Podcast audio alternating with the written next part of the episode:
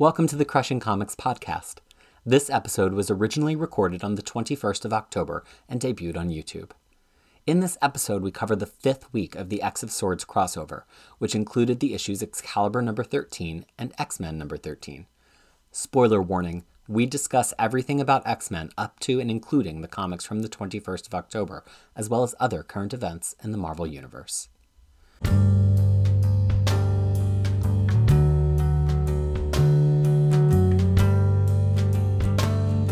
Welcome everyone to Crushing Comics. I'm your host, Peter, also known throughout the internet as Crisis with a K. And I'm here today with two of my favorite mutants from around the world, Tyler and Freya, to talk a little bit more about this week in X, specifically this week's of X of Swords. We have chapters 9 and 10 in Excalibur and X-Men issues 13. But before we dig in, let's introduce my friends. So Tyler, do you ever have some squabbles with your sibling or siblings the way that we saw in Excalibur this week?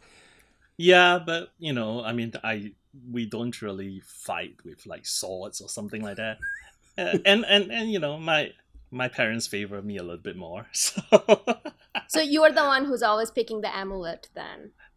I'm the one who is, well, maybe I'm the one who's always let through the gate and not left behind. Speaking of being left behind, Freya, do you believe in life after love? Are you strong enough? Because Apocalypse, we found out in this issue, might not be. Oh, I believe in love so much that, you know, I heard that Cher song like 782 times. Like, so I believe it that much.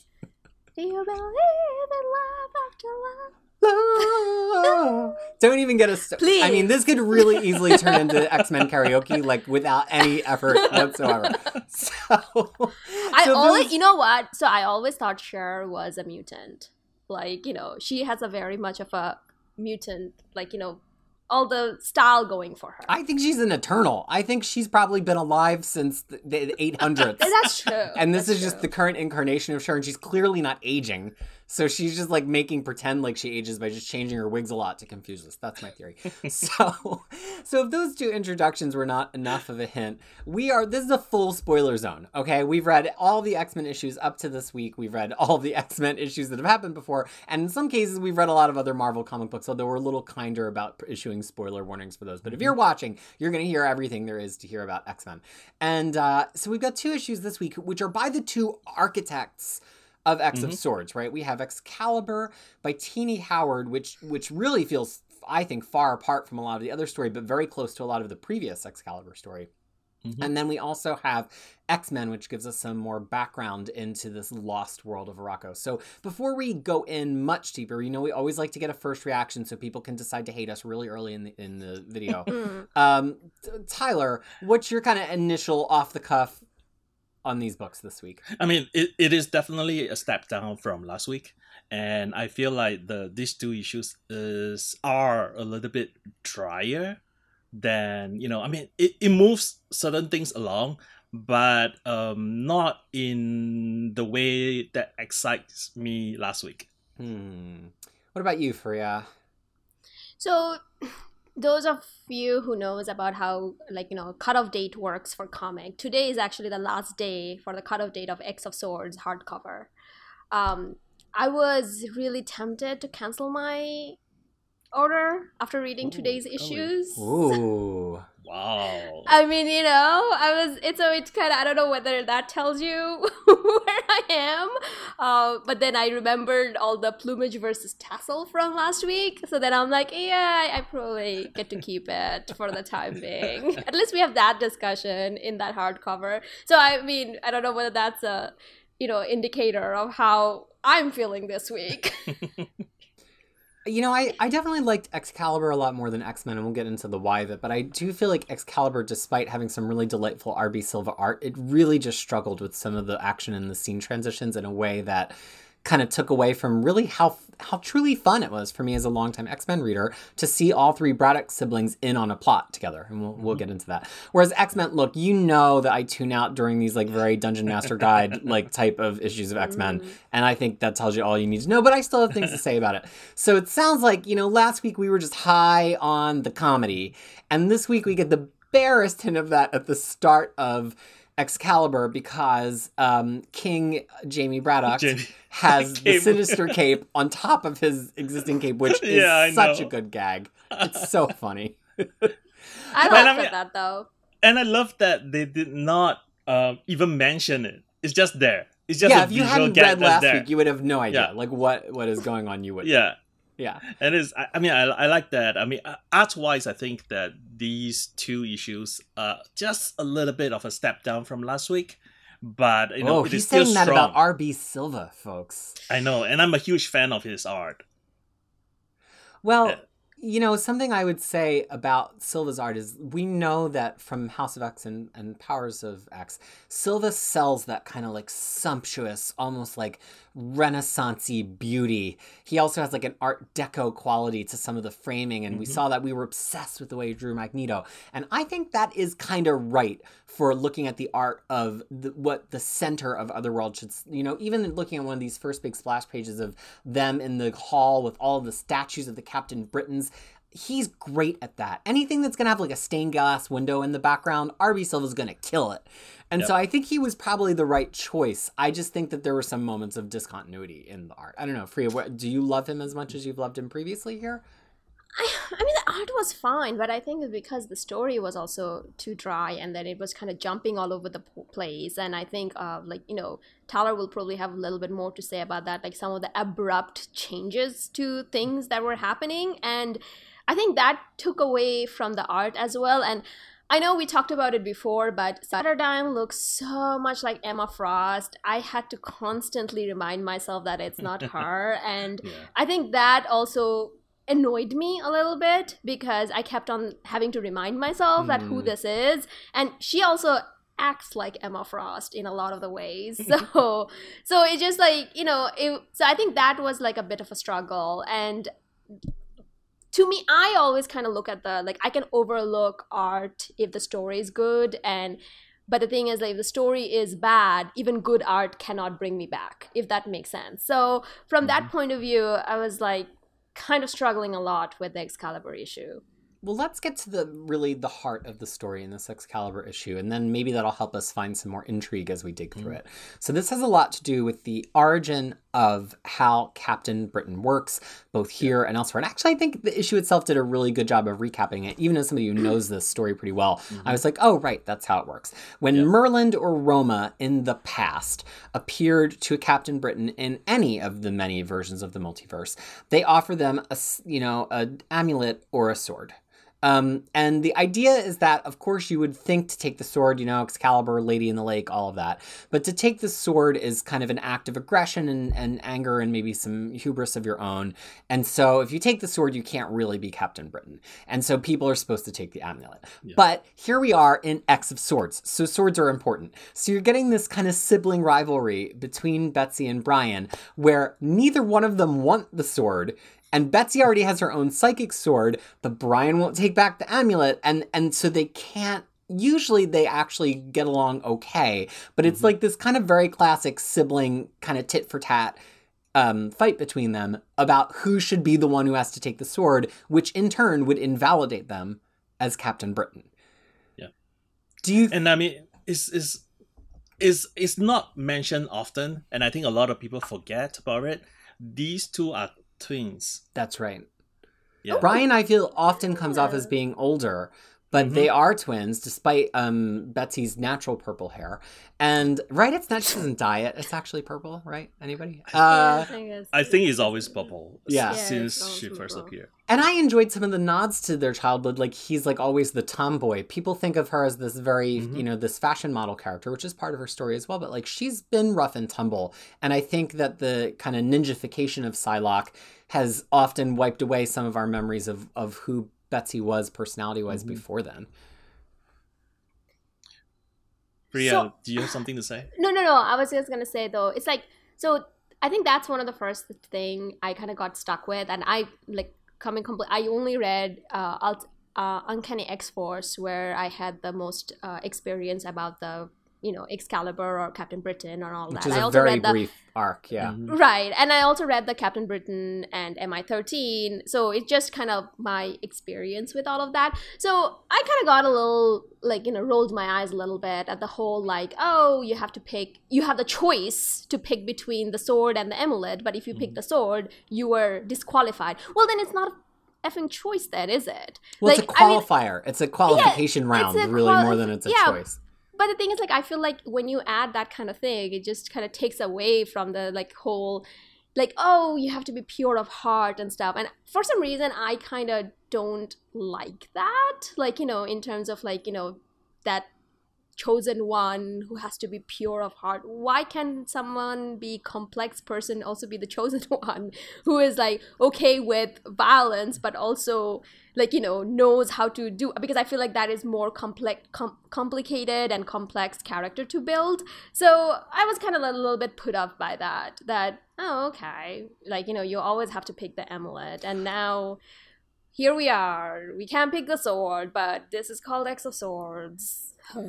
I do get a little bit sometimes, not just in Excalibur and in this context, bothered by the idea of a story with a dichotomy that always has a right choice, much like you, because I think it ignores the fact that culture and time changes, right? To say that nobody should ever take the sword kind of almost feels like an argument of, like, you should never steal bread because stealing bread is always wrong, even if it's going to feed a starving family, right? Like, there are probably times in Britain's history when they needed the sword more. And I get that the whole idea of the Captain Britain Corps is, like, it's this very kind of, like, you know, big Boy Scout Superman sort of thing where, like, you shouldn't have to have the sword. But I think it also kind of in a way can be a little bit disconnected from reality. Like, why would you not take the sword if you need the sword? So I get why that it's like that from a story perspective, but I kind of agree with you that it's more complex to me and more interesting if it's actually like, this is the sword phase. This is the time we want the Captain Britain to take the sword. That to me is like a little bit more complex and a little bit more interesting as a plot point. But right, the other two, I mean, in the sword info page, right? The other two names that were mentioned, they do have quite interesting stories, right? Like, Kelsey Leigh is actually Lionheart. Yeah. And she appears in Avengers by, you know, Chuck Austin. But I've not read the thing. I just Googled. I have a Captain Britain guide if you want to find all those issues, but notice that none of us are recommending them. Yeah. Yeah, and then the other person is Albion, which is an alternate Earth Brian Braddock. And he also chose the sword, and his world did not turn out well for him choosing the sword. Right. So I think it doesn't mean that if you choose the sword, there will not be good stories. It's just, I just think that, like, you know, you will not be part of the core in the past, which I think has changed in this story. And there's something else interesting, too, which is that Courtney Ross, or Saturnyne, I think of her as Courtney Ross, of course. Yeah. She's her one thing that's the same across all realities is she's obsessed with Brian Braddock. And there's this moment that, while it's funny, I think kind of like gave this issue its point, where he kind of has to take the sword in the middle of the one fight. And she says, "This is heresy. Put that ridiculous old sword of mine down and take these fraudulent captains to the prison cells for me."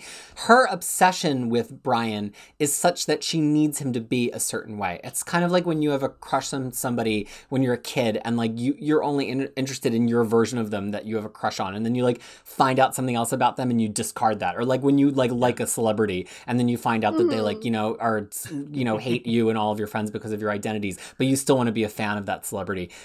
Like, you don't want to let it into your version of the picture of that person. And so she's like, this version of Brian who would take the sword, that doesn't fit with my fantasy. You're going to have to put the sword down so you can participate in my Saturnyne Brian Braddock fantasy.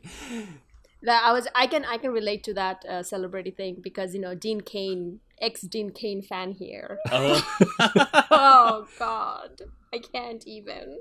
But anyway. But it's funny because she's portrayed as this all-powerful character who can like, do anything. But even she has trouble kind of reconciling the reality of the choice. Of course, we find later that it's kind of all one big double cross. But in the moment, she can't even reconcile that Brian might take the sword because that spoils the version of Brian that she's obsessed with. Yeah. Freya, I have a suggestion for you. You should shift your obsession to Tom Wellings. Oh, he's a better. I'll look into that. He matured really, really well. Okay, I'll look into that. Really well. Yeah.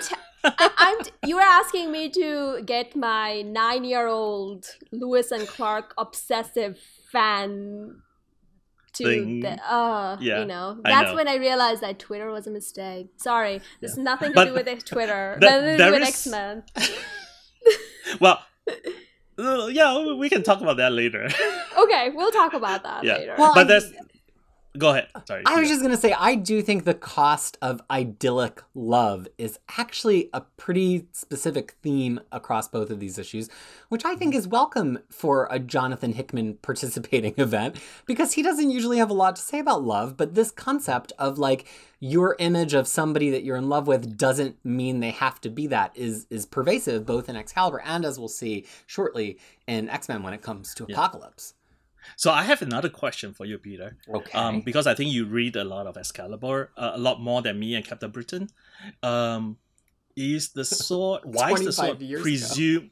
I know, but why is the sword presumed to be from Galador?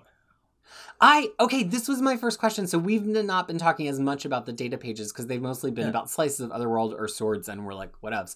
But in the data page for the Sword of Might, it says it's from Galador. For those of you who've been paying attention to Cable or the rest of the past 40 years of Marvel Comics, Galador is the homeworld of ROM, which is a licensed property, but which usually means Marvel can't do anything else with it. But Marvel created so much continuity around ROM, the Space Knight, that was unique to Marvel, that when they lost the license to ROM, and they can't reprint significant appearances by him in comic books either, which is why epic collections like Iron Man and Power Fist, Iron Fist and Power Man, are missing the issue with ROM because they can't, they physically can't reprint it. But they retain the rights to all of the continuity that they made around him, and so they've kind of turned this idea of Galador, their home planet, and the Space Knights into this pervading Marvel thing. Hickman has referenced it before in his Avengers run, but I think this is new information that the Sword of Might is from Galador, the same place that Cable's new sword is from. I was, like, taken aback by that. Yeah, I know. I mean, I was kind of surprised, too. And I tried to find some information about it, but nope, nothing. So it's a retcon, then? Well, kind of, I guess. Unless... Or maybe, you know, the origins of Sword of the sword has never been specified before. So it's not really a retcon, but just like filling in a bit of history for fun. I don't know. I'm pouring through my Captain Britain guide to see if there's any issues of ROM that he ever appeared in. But he was, you know, people forget this, but he was... Actually, okay, so he does appear in ROM Space Knight number 65. Brian is the head of a wordless charge full of international heroes from Contest of Champions rushing to assist ROM. But that is his only crossover into ROM Space Knight, and I know this because I have the most definitive guides to Marvel characters on the internet. But if you wanted to catch up on all of Captain Britain, I do.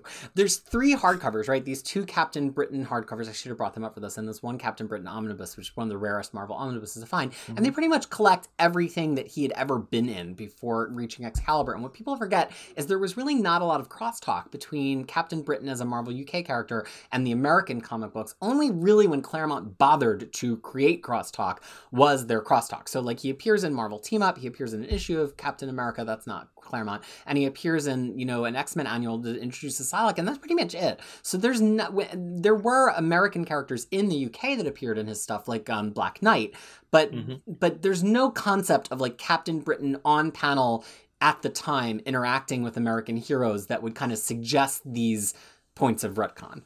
Mm-hmm. Sorry, I went off. I love Captain Britain, and I can't help myself. No, I mean, it is. I just want to say that this is not our fault. This issue doesn't have, like, much to talk, so that's why we're just kind of talking. I mean, I just want to make sure that our viewers know that we are not like this. We're much more. There's much more going on. So. Go ahead. Sorry. I was just going to say that, you know, something else that's interesting here is that let's take a moment to talk about these other Captain Britons which pop up, which are members of Excalibur, who we haven't seen, you know, for a couple of issues in this nature: Rogue, Gambit, Jubilee, and Richter. Now, we know that in some cases, other things have happened to those characters. Richter was part of Apocalypse's creation of the Gate on Krakoa and Excalibur 12. So let's not forget that pretty recently Jamie Braddock fractured the number of realities and created this one fracture where everybody else in Excalibur were Captain Britons, and that's who we're seeing here. So when Jubilee gets killed here, it's a version of Jubilee, but it's not like Jubilee just died kind of semi-off panel. It's just that version. And so that version of the rest of the team is now showing up to potentially rescue Betsy from her imprisonment in the Tower of Otherworld. Yeah. I mean, Peter, you mentioned last week regarding like Jamie being pretty scary, and we see something. I mean, he appears briefly here, that particular Jamie, that particular scary Jamie, because he's like, you know, yeah, I'm going to even the odds. I'm just going to kill one. And he just snaps his fingers and Jubilee dies. And that's very much the Jamie that we knew. You know, I think of the cover, it was probably in the 50s of Excalibur, where he's on the cover and he's got his fingers in all of the threads of reality, and all of the Excalibur characters are becoming distorted around him. That's the Jamie that I know. But I do think it's interesting that at the end, it kind of turns out that they were semi all in on it, pretty much.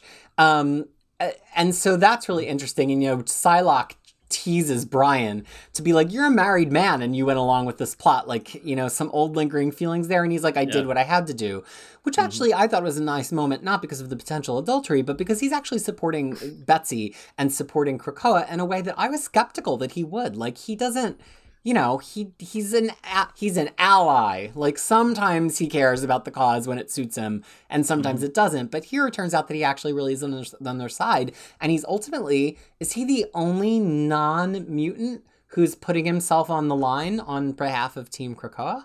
So he's not a mutant then? No, he's not. Okay, because that was driving me insane when I saw him, that he's on one of the round thingy. Well, he needed it, to his point. He needed an escort through the gate. Yeah, because he's not a mutant. And then he stood there. Like, because that's when I was like, whoa, since when he's a mutant? But yeah, so the thing is though, when I actually first, like when the first issue first started, because it kind of started talking about like Queen, and then the fact that they have different alliances, because Captain Britain obviously is like, you know, serves England or Britain or however, United Kingdom, however you want to call it. And then there's also the Krakoa version of it, because Betsy happens to be mutant. So who do you support in terms of that? Because we were talking about so much about themes of nation building in throughout this docs, I was under the impression that this issue is going to be more about loyalty for immigrants, let's just say, you know, because we have seen it time and time again, like, you know, where do, like, if you are something American, where does your loyalty lies? And, you know, that's, so I was under the impression that something like that will be talked about more in details over here. I was upset that it wasn't. Like, you know, instead we talked about where dumb swords come from. I am upset. And then, you know, that really bothered me, you guys. That bothered me. And then they talk about it at the very end for, like, you know, your queens, yours and mine. Like, you know, yours and mine. And then that was very powerful. I thought that was my favorite part, probably, of the whole issue, was that last page. Yeah, it was very powerful if there was, like, something more discussion along that line ahead of that. But no. And I'm going to have to be on record, guys, I don't like this Jamie character. Don't like him. And typically I like, you know, insane characters. This one is not really...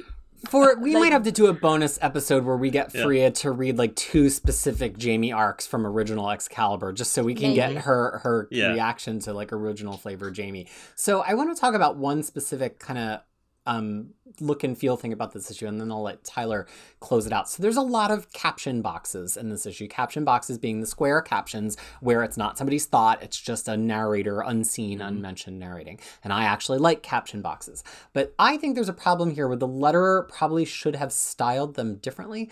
They're all in just plain white, which is the same as all of the normal thought balloons and word balloons, and sometimes they also quote somebody too. Like at one point, you know, it says, as Captain Britain's brothers, you must be used to this sort of outburst from her, and it's clearly Saturnyne.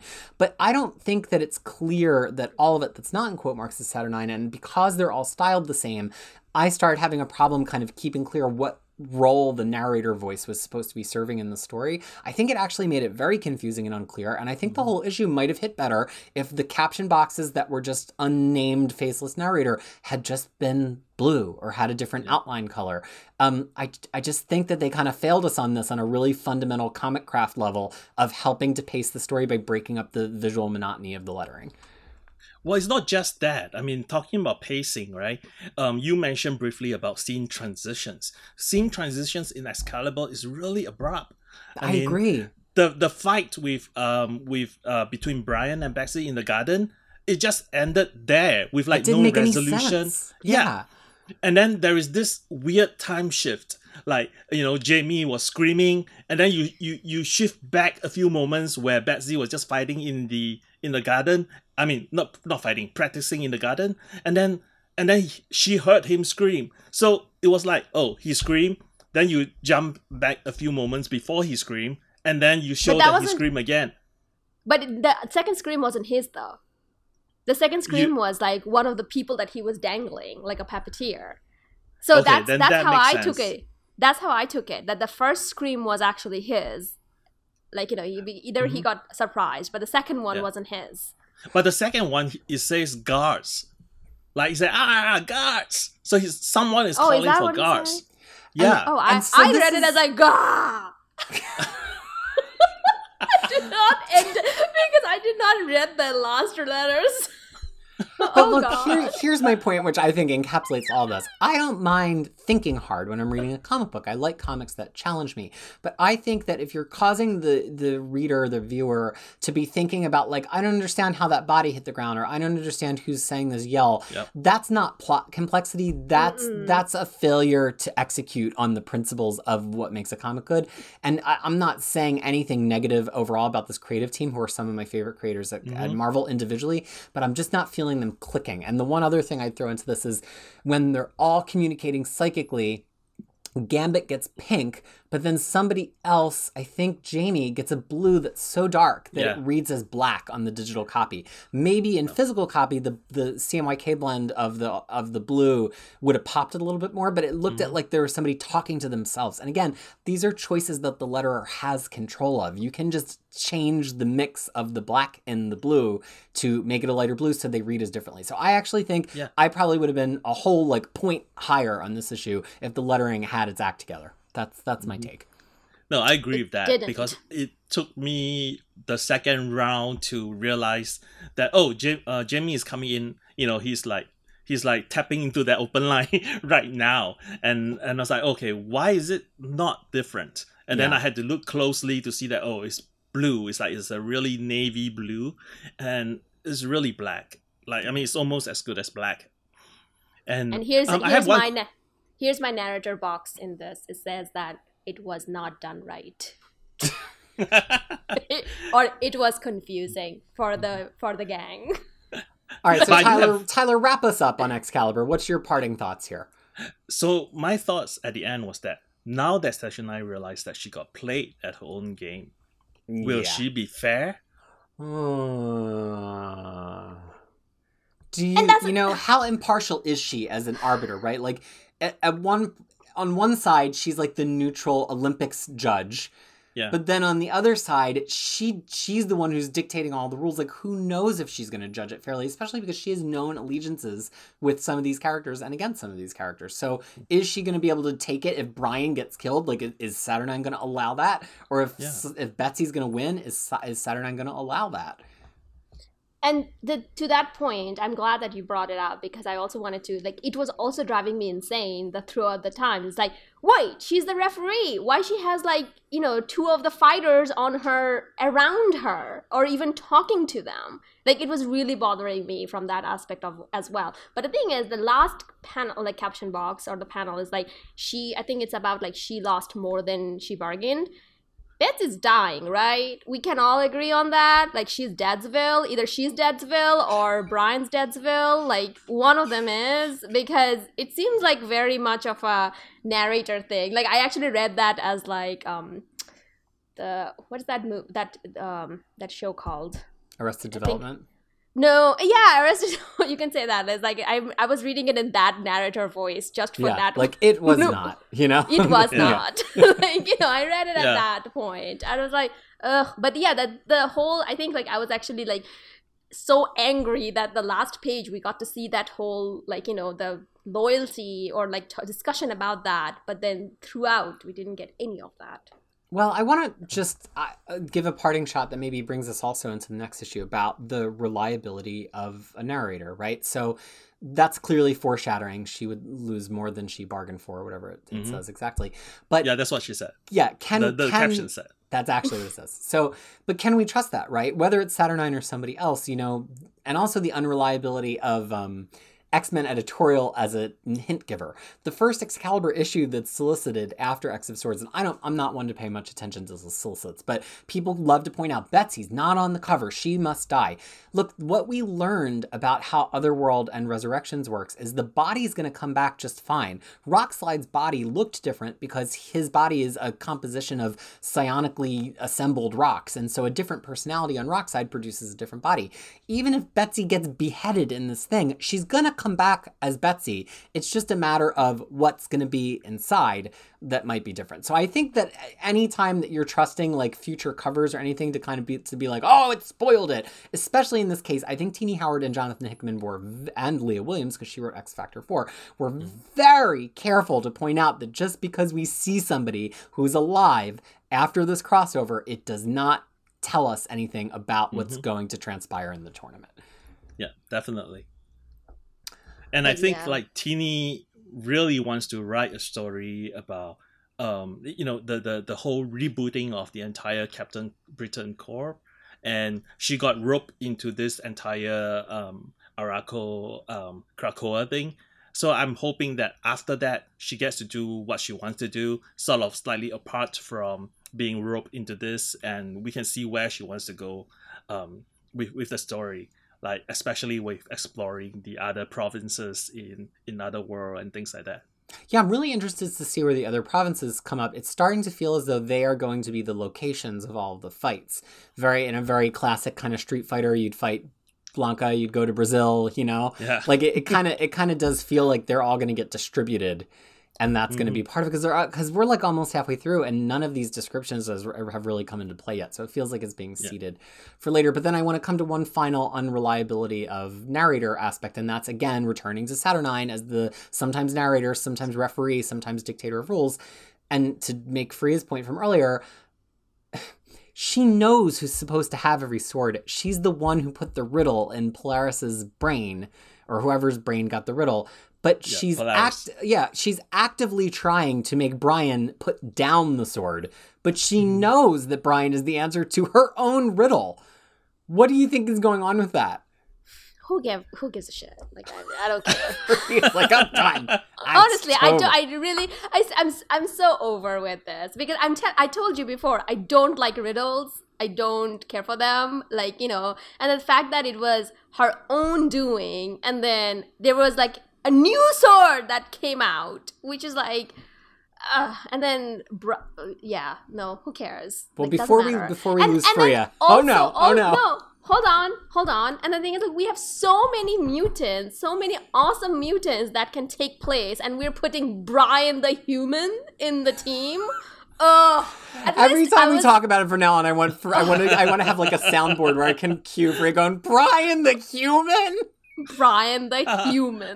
Who cares? It's not, like, their choice. That's the problem. Oh, man. I mean, the problem is that it's not like, oh, you know, the reader said this, but Krakoa decides that, like, we need to send this person in, and therefore this person comes in. Well, now let's move on to X-Men 13, whatever. and if Rio is done with that issue, yeah. We've reached the issue where I am done. Yeah. So we open up in the Healing Gardens, where Banshee, as we have learned anything from the past 20 years of X-Men, that it's always fine if Banshee's on his deathbed, no one cares, because they are focused on healing Apocalypse, who is just thrashing around and has some things that he wants to do, but also, if we remember correctly from the last time, Xavier and Magneto probably were like, bye, bitch, to him on his deathbed. He has like a sucking chest wound as well. And so that's where we open on this issue, because the eggs are taking some time to grow. So if they let him die, he might not make it to the tournament on time. Yeah. Do you think it's the right move to heal him? Like, do you have to? Were they going to default if they didn't heal him? Well, before we get there, I just want to talk about a little bit, just one sentence on Banshee, because he's like looking over at Apocalypse, screaming and groaning. He's like, "Shut up already!" And then he turned over to the other side and stopped looking at it. It reminds me of like a scene in like a hospital drama where there's like two people in a room and the one person is like dying and the other person's like, "Get me my painkillers!" And they've like cut their hand or something. The person who's dying is like. I was laughing when I first looked at the first page. I was like, man, that's such a sassy move, and it's like such a throwdown by Banshee. It's like, oh, can you just shut up? Well, and I'm always charmed by any time that Hickman can make us feel something. But also, I felt like I hated Apocalypse more and more and more as this issue went on, and it was not even like in a villain. I hate this villain, but just like shut up. But we'll get there. So back to the question, Freya, do you think it was worth it to heal Apocalypse? Like, Would they have lost the tournament if they didn't? Maybe, I don't know. Who cares at this point? Sorry, I don't. But he's a mutant. He's not a human. Oh, that's right. That's true. He's the first mutant, right? I mean, second generation of mutants. Oh yeah, apparently. That's true. Sure. Yeah. No, I think like. I feel like that was also like a plot contrivance. It's like, oh my god, we threw out all the eggs. Now we have to do it. I'm like, you didn't have to do it if you did the right root cause analysis, as I told you last time, right? One of the greatest hits of our channel. Right. But like, you're talking about Go Balls. Go Balls is like, no, let's burn it. Right. So the thing is like, you know, so we're just, and that because of that, now we have to do all this healing and, you know, wasting so much of the resources and the time. Someone had to hold him down, and then, you know. Right, Polaris is holding him down, and Hope is, like, personally overseeing this when she should be, like, involved in the egg process. Someone exactly. Also, not so only resources on the island, but page resources. It takes 4 pages to heal him in a way that gives us nothing for the plot. It's just about everybody standing there watching him be hurt. And if this was a comic from 1976, he would have been healed in half a panel. I don't understand why we needed 4 pages. And that also reminds me of my, you know, engineering corner of Fariha, is because it's like, this is what it feels like when people messes up in plants and don't do proper root cause analysis. It takes that much longer and that much extra resources that could have been used elsewhere. Jeez Louise. Well, we will pretend that these 4 pages of comic book real estate are an ode to the problems and costs of a poor root cause analysis. But now let's delve into the center of this issue, which Apocalypse feels just well enough for story time with Blue Daddy.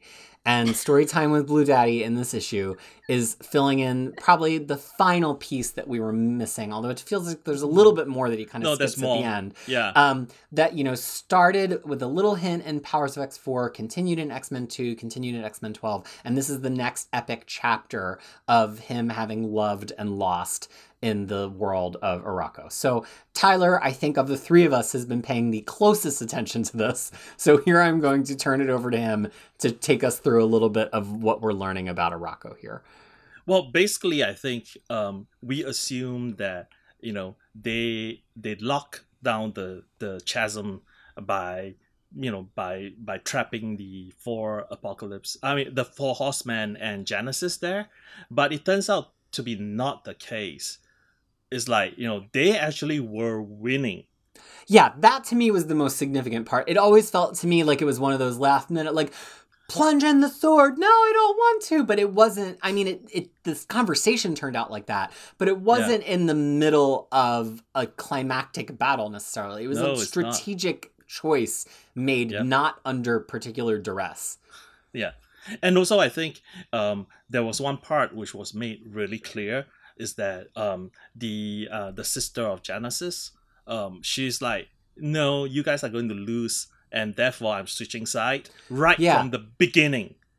Right. It's like a sports fan who starts cheering for the Dallas Cowboys midway through a season when he realizes that they're going to go to the Super Bowl. It's, you know, like if you want to remain undefeated, sometimes you have to make some tough choices as an Eagles fan.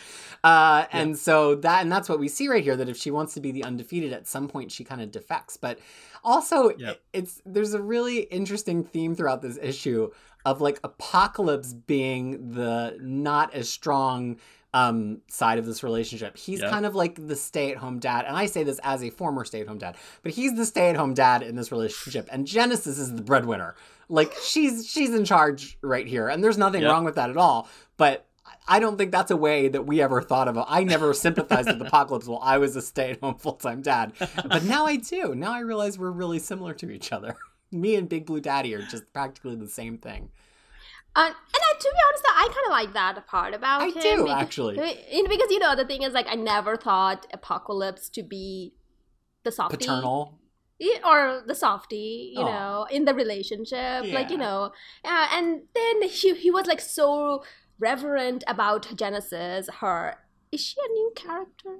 Yeah. Or she's a new character. Oh, that's great. You know, so the thing is, like, you know, he was very reverent of her, and then, you know, it's like, oh, she was the best among all of us and stuff.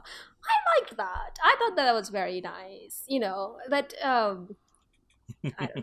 Well, and it's a classic storytelling thing, right? To take your most badass character and have them be like, this other character was the best of us. Like, it confers automatic status onto the other character. You know, when Wolverine's like, he's the only one that could beat me. It's like, oh, it's the only one who could beat Wolverine. So, you know, it's sleight of hand. You know, Hickman's just passing one thing to the other. But Freya, you've met, as Hickman's future wife, you have read all of Secret Warriors, right? Yes. Is it just me, or is this whole, like, putting a mask on that takes over your body, was that a plot beat in Secret Warriors too? It was. Okay. Yes, it was. Hickman's got his kinks, you know? Yes. It was like, you know, I thought about that as well, because, you know, as like Peter said, as Hickman's future wife, I memorized all his comics, so I remembered that too. Now, I will say, I think that was probably my favorite moment in the whole issue is they have like a box that turns into a book that turns into a mask that crawls out of the book, which is like, there's only three of you and one of you has to put me on your head. It kind of reminds me in like The Dark Knight when the Joker's like, and now we're having tryouts, right? It's like, who's going to put it on their head and have their body be consumed in order to sell this message. Like, that's a pretty cool moment. I'm almost definitely stealing it for my next Dungeons and Dragons campaign. Like, it's just a really cool moment. It's a good moment. But the thing is, like, I feel like because of the way art is, I was always confused into which side it is coming from. Like, they broke the 180 rule a couple of times there to be able to show them from the back and show them from the front. Yeah, so I had to kind of figure that out, that okay, how is this working? Because at first I thought it was on the Apocalypse side that brought the box in, but then it's like, no, that wasn't the case, it was on the other side. And then you know, one of them opened the box and then looked at it like, oh my God, you know, the way we collectors look at damaged books in the box, that's what the face was. And then it's like, yeah, put me on. And it's like, okay. And I was like, and to be honest though, I'm always kind of scared, like, you know, freaked out by face hugger things, like from Aliens and stuff like that. So that kind of really freaked me out. I was freaked out. And then the body just kind of disintegrated. Yeah, like got eaten into the, just to define the 180 rule, if people are not film or comic art buffs. So if you have two people talking to each other, right, and the camera's looking at them, but then in the next shot they're like this, you're like, how did I get to the other side? So usually in a movie, if you want to, or especially in this case where we're looking over one shoulder, I guess you're the camera, you're looking over one shoulder at the other one, you need to like have some interstitial moments where you're showing the rotation, or else all of the people who are watching or reading can't tell what happened. And that's what happened to Free here, because there is a point where we're over the shoulders of the enemy contingent and we're hard on Apocalypse's face, and then the next panel is looking out from Apocalypse's face, and we had no interstitial panel kind of showing them from the side. So it's not just, we're not just nitpicking here. Like, this is how you form a storyboarded narrative, and it's missing a step, and it's fine. Yeah. You can make that in a comic book. You have more opportunity to pick your shots than in a movie where everything's currently in motion, but some of the same rules apply and can lead to the same kind of confusion, I think, is our message here. Yeah. And Peter, I think in Hotspox, you and, our still in the embryo egg form Zach often talk about how Hickman was ruined, so we're still waiting for a new egg. Yeah, okay, it's going to take days to start cooking another Zach egg. Yeah. Oh, no. Yeah. Well, anyway, you guys were talking about how Hickman used the scalpel and strategically retcon certain things.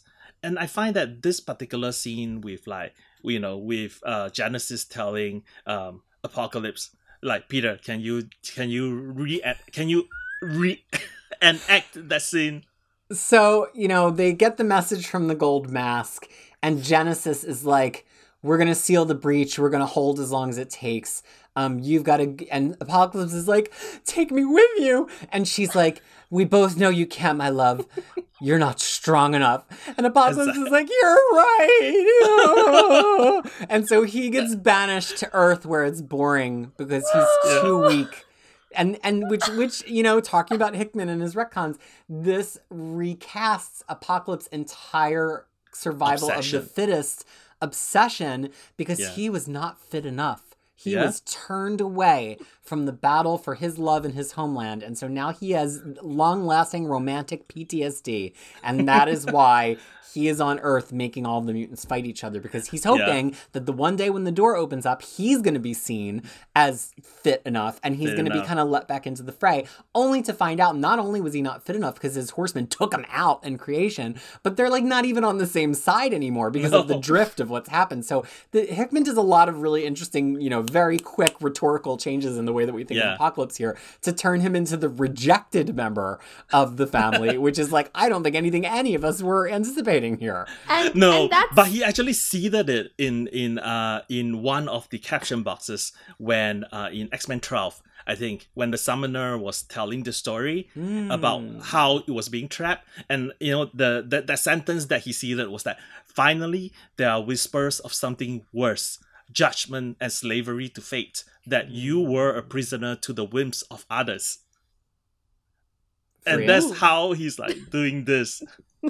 Priya, you're going to say something. No, I was going to say something. And this is kind of why that, I'm still his future wife, that I haven't divorced him. Because it's this, little things that he does at the end of the day that kind of comes through. Because all this time, I've always asked him, what is Apocalypse's obsession with survival of the fittest? Where does that come from? Why? If he was the first mutant, you wouldn't think that would be, or maybe he's the only one, so he has to fit or whatever. But the thing is, now it's kind of contextualizes all of that, and to me, I kind of liked that aspect of it. But did it have to be a romantic thing? I don't know. It just it didn't have to be a romance. Okay. Well, that's the one lasting impact of the Age of X-Men, which is what came between the end of 2018 and the beginning of Hoxpox. Is Apocalypse is now a romantic character. That's the one lasting legacy of Age of X-Men. He's Blue Daddy who f's. So I wait. Hold on. I'm getting a brief transmission here from Zach somewhere in the afterlife, waiting for his egg. And he's drawn our attention to something that one of the little blue devils that meets the apocalyptic council says. He says, I'm the last preacher of dead religion, the last apostle of a dead maker. Which kind of is just okay, this is the way that Hickman characters talk, whatever. But if you were to compare that to when we first see an image of Cardinal, the kind of future life 6, I forget if it's 6 or 9, a Nightcrawler kind of person. Yep. We have, I believe at the time, Moira saying, see the devil, the red god, and the lost Cardinal of the lost religion. So there are some parallels here that I don't think that we're totally getting, and this led us kind of to an offline discussion and also a Twitter discussion around the fact that when Moira wakes up Apocalypse early in the life where she sides with Apocalypse, It's probably early enough that when they retrieve the Four Horsemen, it's before all of this cataclysmic stuff happens with Emeth and all of the problems.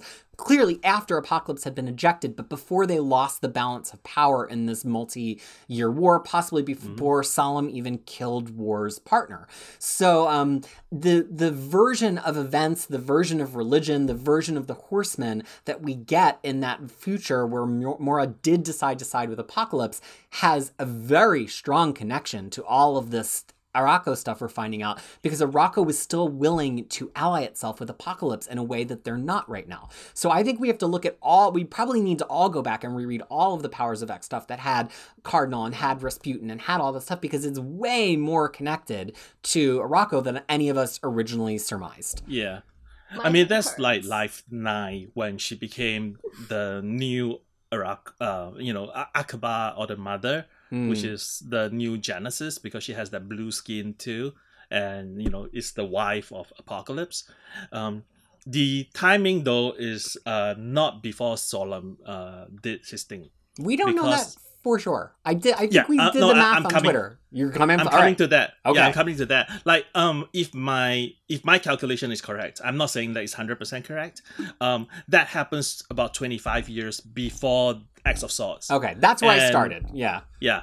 And then Solemn is like 100 years before this thing, right? So the betrayal would have happened. But but the thing that sort of like I wouldn't say kept me up awake, because I don't sleep a lot. But the thing is this, right? We have the White Sword and the 100 champions, right? And the 100 champions were sent out like daily, and if they die, they get resurrected. So sound do familiar? They get Yep. Yeah. So my question is, do they get resurrected like Jamie resurrect Brian, where he's intact? Or do they get resurrected like the whole resurrection protocol, like Rockslide, where the resurrection is a amalgam of like different universe version of the 100 champions? And if they do it enough time, would there be a shift within that 25 years? So because I think in one of the in X-Men 12, it says that Genesis said that the death and resurrection cycle that the White Sword lived has become his religion, and it seems like he's doing it constantly.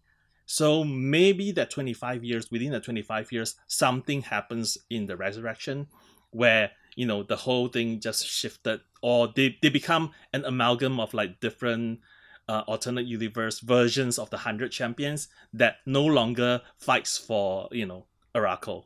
I want to follow that up actually, because that made me think of something in the moment. I couldn't quite get my hand on it, and now that you've described it that way, I think I finally got there. I'm going to make a cooking analogy. So when you're making ice cream, right, that has eggs in it, which many ice cream has egg yolks, you heat up the cream mixture first. But if you were to just combine it with the eggs would scramble. See, this is going to connect to resurrections. So what you do have to do is you have to put a little bit of the hot liquid into the eggs at a time, and that's called tempering eggs. Right. You can also temper chocolate, which is basically you're trying to build it up to the point so that when you raise its heat, it doesn't do the natural thing that thing does and melt. And this idea of continuous dying and resurrection and bringing in other versions of you, potentially, whether that applies to the 100 champions or not, it certainly does the X-Men, kind of reminds me of the tempering process, where at first you start out with some eggs which have a little bit of hot milk in them, but eventually they're just all in the same place and they've been totally combined. And it's like, yeah, Rockslide is a little bit different now, but what would happen if you killed Rockslide 100 times? At a point, does he kind of come back around to being a single multiversal consciousness, because you've retempered him so many times that you've actually just combined the eggs and the cream in this example? And so it definitely made me think about how that relates not just to the 100 champions, but to the Captain Britain Corps. Because if we go back to the Excalibur issue, we get a lot of talk about how like they died, but then they were brought back, but the version of them that was brought back was artificial, and like, does it count and all this stuff? But the idea of like, they're all from different worlds, but what if at some point they get reconstituted so many times that actually Betsy herself represents the entire Captain Britain Corps because she holds all of them in her mind because she's a psychic, almost in like a Legion kind of way. So I just think that this is when we get excited about Hickman, right? This is what we liked about Hoxpox. Every week there was something crazy like this where we could be like, what if this? What if that? How does it connect? And I think that part of how character-driven these chapters have been to this point kind of makes the Hickman stuff stick out like a sore thumb because it's like one issue of Hickman crazy ranting and then like six issues that are actually funny. But I think this is all stuff that we've got to hold in our brains as we go into Stasis next week, because I think we're about to see like thematically what we're supposed to pay attention to. And it feels an awful lot like Moira and the theme of resurrections, the way that the resurrections work, who's going to die, the history of Arakko, like all of these things are starting to feel like they're coalescing right now. And, Freya, that was a lot of boy talk. You take over. No, it's not. I mean, it's a lot of nerd talk, not boy talk, nerd talk. Well, I'm just talking about the top row. I'm not talking about the gendering of nerd talk. But the thing is, like, what I was saying, that it's all valid, it's all perfect. But the thing is, these are the things that you see in Marvel Cosmic. These are not the things you see in X-Men. Because I'm actually currently reading Infinity Wars by Jerry Duggan, that kind of happened, and as I was reading through it, I was thinking that the generation regeneration protocol is actually the stones, like different stones doing different thing, and it's actually that ideas that each of the different, that one of the fives does to bring someone back and everything.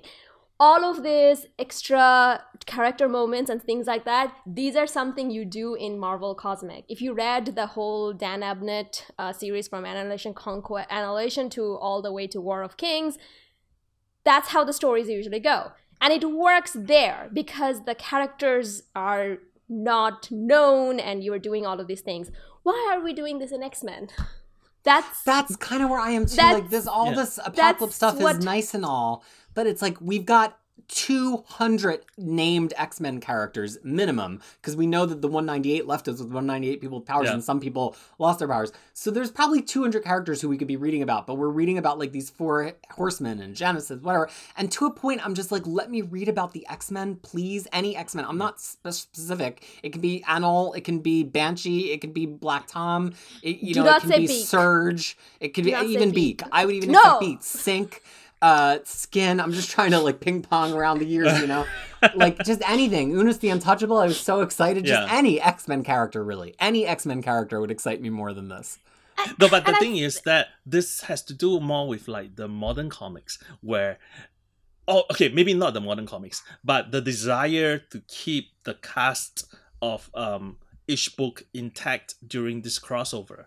If we have separated all the stories out and run them in parallel, you know, you have one portion of Solemn and Wolverine. You have one portion of Storm in Wakanda. Then you switch to the Howlands going into doing the shenanigan. And then you go back to Magic and Dark training. And then you go into this Apocalypse storytelling thing. Like, if you split them up and layer them in the issues, I think it would read so much better than having a week of like all highs where it's drama, where there's comedy, and then a week of like really dry stuff where Hickman gets to, you know, spin his tales and talk about his bigger story that he wanted to tell. And the thing is, like, I understand that. I really love like, you know, one of the things that he does is that it's all bigger challenge. Scope gets bigger, everything is bigger, everything is like so much grander. And X-Men should be dealing with this kind of thing. But we are seeing all of it from Apocalypse's point of view, who is not necessarily the most interesting character, like, you know, it just, and not even the interesting villain. So if you kind of like, I understand that this whole big thing needs to happen and the whole grander thing needs to happen. But I'm just quite not getting it. And maybe, you know, maybe this is just my trade waiter personality coming in, that, you know, I would rather, if I read it all at once, maybe I would feel completely different. But week to week, as you mentioned, that it's just highs and lows and then so much happening to like so much data dump happening. Like it just, I don't know. And I'm also not the kind of reader who is like, you know, so like worried about certain things. And so to me, it's just like, I'm like, okay, sure. Like, you know, Genesis was a thing. Okay. Like, where do we go from here? There's Exodus, there's Genesis, there's like, Well, in terms of where do we go from here, at the end of Excalibur, we left with 3 spots left in the Circle of Swords, the Circle of 10 Swords. We see Apocalypse. Apocalypse here regain his sword, or at least the 2 pieces of his sword. We did get a database on 4 pieces. 4. We did get a data page about Grasscutter, which seems to be meant to be Gorgon's sword, if I'm not mistaken. The 2 swords are Gorgon's sword. So Grasscutter and God Killer. And then so also... they're both ghosts. Yeah. Sorry. No, go ahead. Just that I think the final sword is going to be the Cerebro sword, right? Like, that's the... Isn't it? Okay. That's what we assume it to be based on the tarot card. Because the tarot cards has 10 champions and 11 swords. Because Gorgon was holding 2 of them. Right. But the riddle that Polaris got has only 9 riddles. So I don't know if there was a change in the story such that Magneto with the Cerebral Sword is not part of the thing. Because in the tarot cards, I sort of identified, the one unidentified person in the shadows has to be Magneto with his helmet and the pointed thing. So that's where I'm sort of puzzled. Like, did they change the story, or is that supposed to be a surprise? I do want to say that that's some heavy ass sword. Like the grams, if you convert it into kilograms, that's very heavy. That's like 1,200 pounds. I know. I have been kind of thinking about that and picking up stuff around my house. Like, you don't have any swords. You don't have anything that's that heavy. Long and... No, you don't have anything that heavy in your 680 kg. No, it's even bigger than that. Like, it's some ridiculous number. It's in grams, so you were fooled by it. But, I do conversion all day long, so I can tell you it's really heavy. But the thing is, one thing I will say, though, and this is where my, because I love competence porn, and this was, one of the best competence porn I've ever seen. The very last page is looks like a sharp blade. It's like, it is. Now watch me as I weld it. I thought that was, But the thing is, when you think about this is the same Apocalypse that was crying about his lost love, then you're like, oh. Yeah, he's the first of the second generation of mutants. Like, all the first generation of mutants are trapped on the other side. So they are all better than him, apparently, because they are, they're trapped on the other side. They get to go through the chasm. You stay back. Well, look, we're at the middle now. Next week is going to be Stasis, written by Howard and Hickman, and we are going to get probably the turning point of the story. I would imagine we're going to see the remaining champions identified. I would imagine we're going to get a little bit more guidance on the rules of the tournament, and then things are going to, I think, start rapidly escalating in the weeks that follow. So that is us for the day. Do folks have final comments for our ending lightning round to marry up to our beginning lightning round? Faria? I just wanted to say that's about, the sword is about 1,500 pounds. Which sword is 1,500 pounds? The Apocalypse. One Apocalypse. It's 1,500 pounds. 1,500 so if you look pounds. At, because he done it in grams, so you were like, oh, okay. But the thing is, when you converted it over to pounds, it's oh, yeah, because that's 680 kilograms. 1,000 grams. Yeah, which is 680 kilograms. I live in a metric country now. I know what these numbers mean. Yo, you know what this is. So the thing is, I couldn't tell you how much I weigh in kilograms, but that's for my own psychological safety.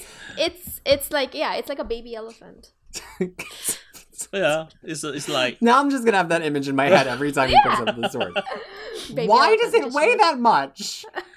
I don't know. That's why it's the weight is really big. It's it's probably about 65 me.